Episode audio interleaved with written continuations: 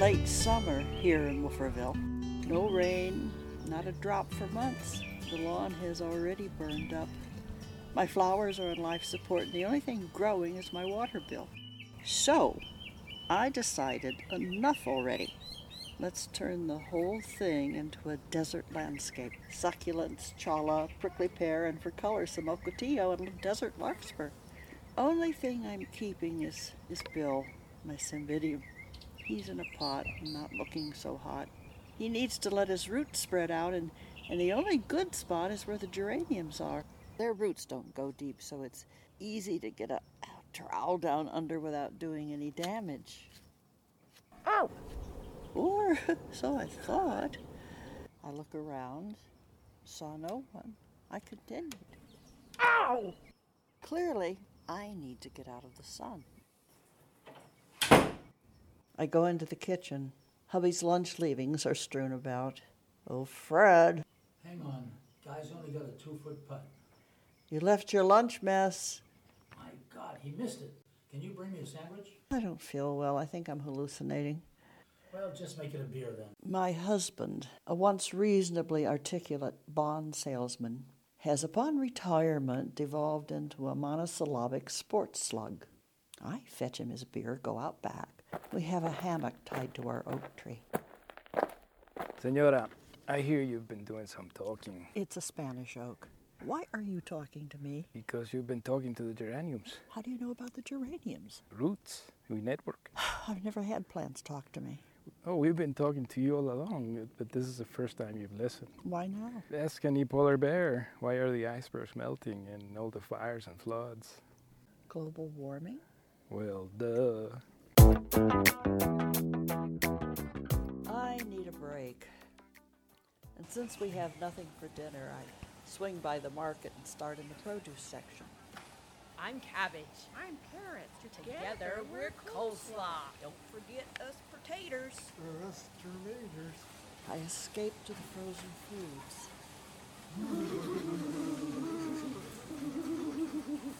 I try the ethnic food. Aquí, señor, aquí, señor. Mándame, mándame. Instead, I get some takeout, head home. I take the long way. I need some time to think. Doesn't seem real, but it doesn't seem unreal either. So, is it a curse or a privilege or just my imagination? Been under a lot of pressure lately. Our, our debt is like a giant rat gnawing on our house from all four sides. I can almost hear it. My response has been feeble. I clip every coupon I can find. I mix breadcrumbs in the burger patties. When I visit friends, I secretly search their couch cushions for spare change to buy lotto tickets. Very depressing. I'm back. Anything happened while I was gone? Sewer backed up, Oh, God. How bad is it? laundry room's flooded. Did you call a plumber? I thought I'd wait till halftime. Never mind. I'll do it. Plumber showed up three hours late. He found the tap out plug and ran the snake.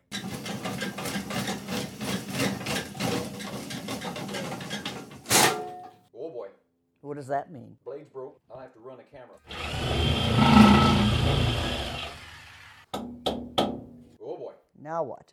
how old's this house? 50 years? You got the original clay pipe then. Once them roots bust through that clay pipe, it's Katie bar the door. So what do I do? You can power jet it. That's a temporary fix. What's permanent? Dig up that clay pipe and lay ABS.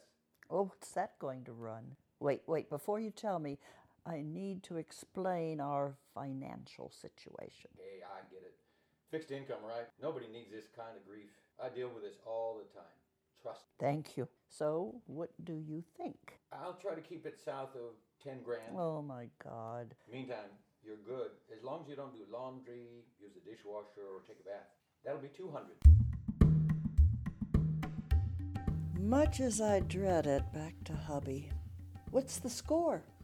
24 to 7. Who's ahead? 24. Listen, um, can we talk sports? Which one? Craps. What channel is that on? It's the one that runs under the house. The plumber wants 10 grand to fix it. Same as the reward What reward? from Wolferville Bank. They got robbed. An hour ago. What's for lunch? Ten grand. That would solve the sewer problem. I make him his favorite sandwich, peanut butter and ketchup, and get to thinking. In the bank parking lot, there's a huge oleander bush. Um, hi, oleander? Hi yourself. Whew. You were here yesterday, right? Uh, yeah, Uh, notice anything unusual, not really. like a bank robbery? A what? You know, two guys running in and out of the place. Oh, that. Well, w- what can you tell me about it? Not much. It all happened so Uh, fast. Can you give it a try? Well, these two guys pulled into the parking lot wearing stocking masks. That's about it. They do anything? They aimed some kind of zapper thing at the security cameras and knocked them out. And then what? And they went into the bank for a few minutes. And then what? And they came running out with a large bag, ripped off their masks, and sped away. Well, what did they look like?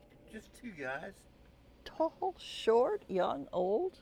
Oh, that kind of stuff. I'd say they were in their late 20s, early 30s. One was tall and skinny with a thin pencil mustache. The other guy was short and fat with a crew cut. Had an earring on his left ear in the shape of a Star of David. Good. Anything on the weird side? Yeah, the tall guy had a lisp. You're sure? And just before they jumped in the car, he said to the other guy, Take off your mask, stupid. Good. Can you recall what kind of car they were driving? Uh, a blue Honda Civic, license 3VC662, little scuff mark on the right rear fender. Thanks. Anything else?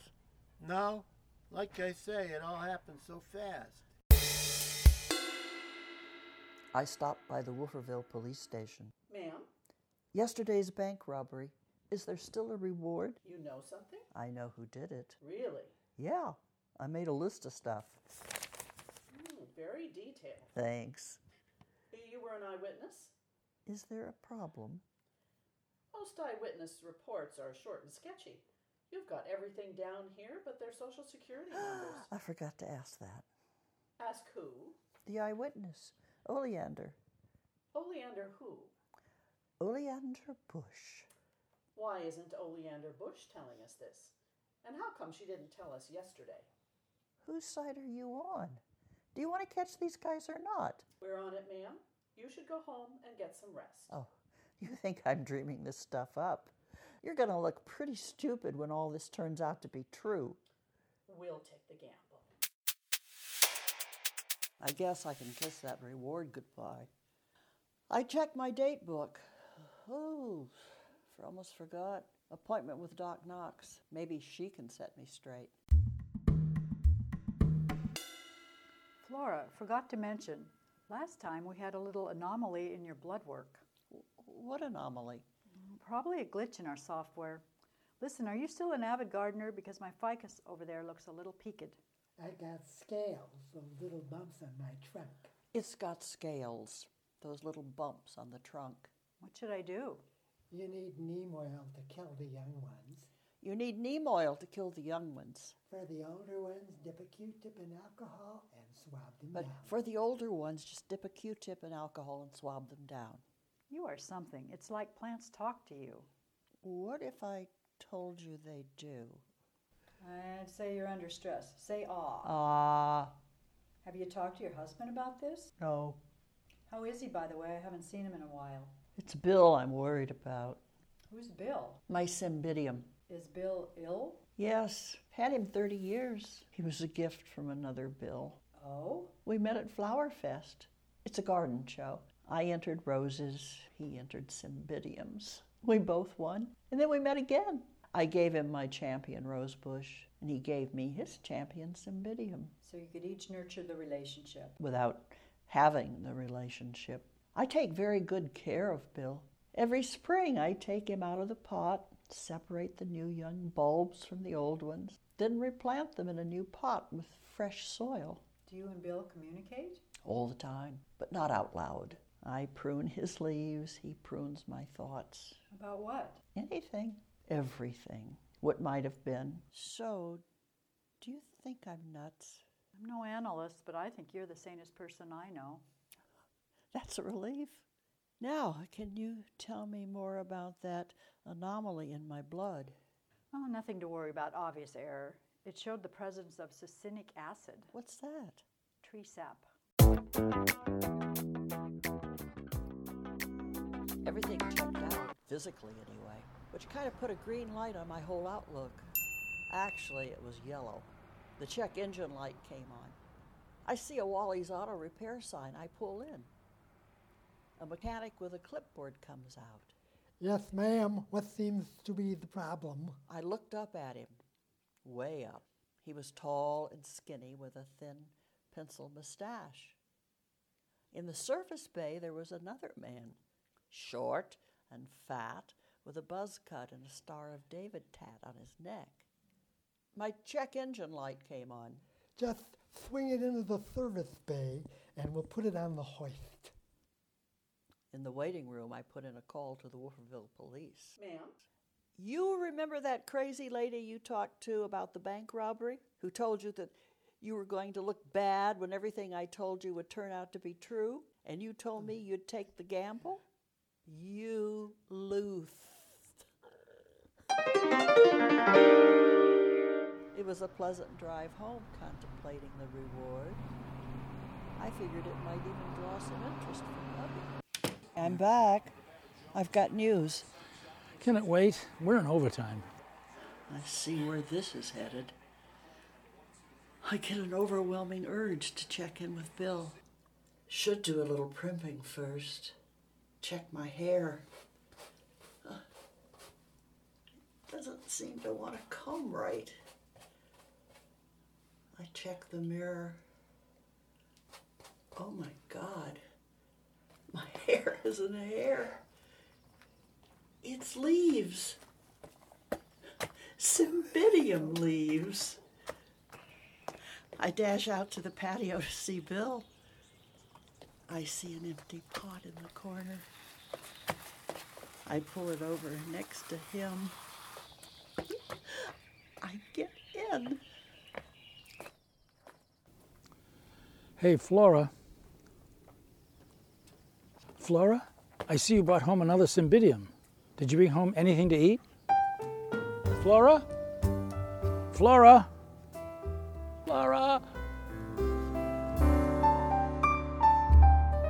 Where the hell are you?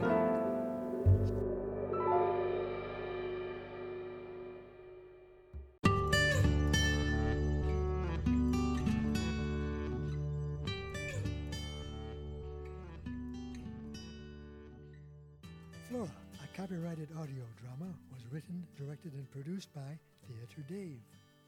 The players Carolyn Field was Flora, Joanna Field, the geranium, Lou Whitaker, hubby, Leo Gomez, the oak tree.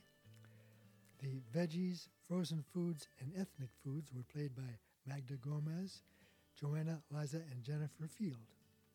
Doug McCormick was the plumber, Rick Sandak, the oleander bush, Kristen McCormick, the desk sergeant, and Kim Clary played Dr. Knox.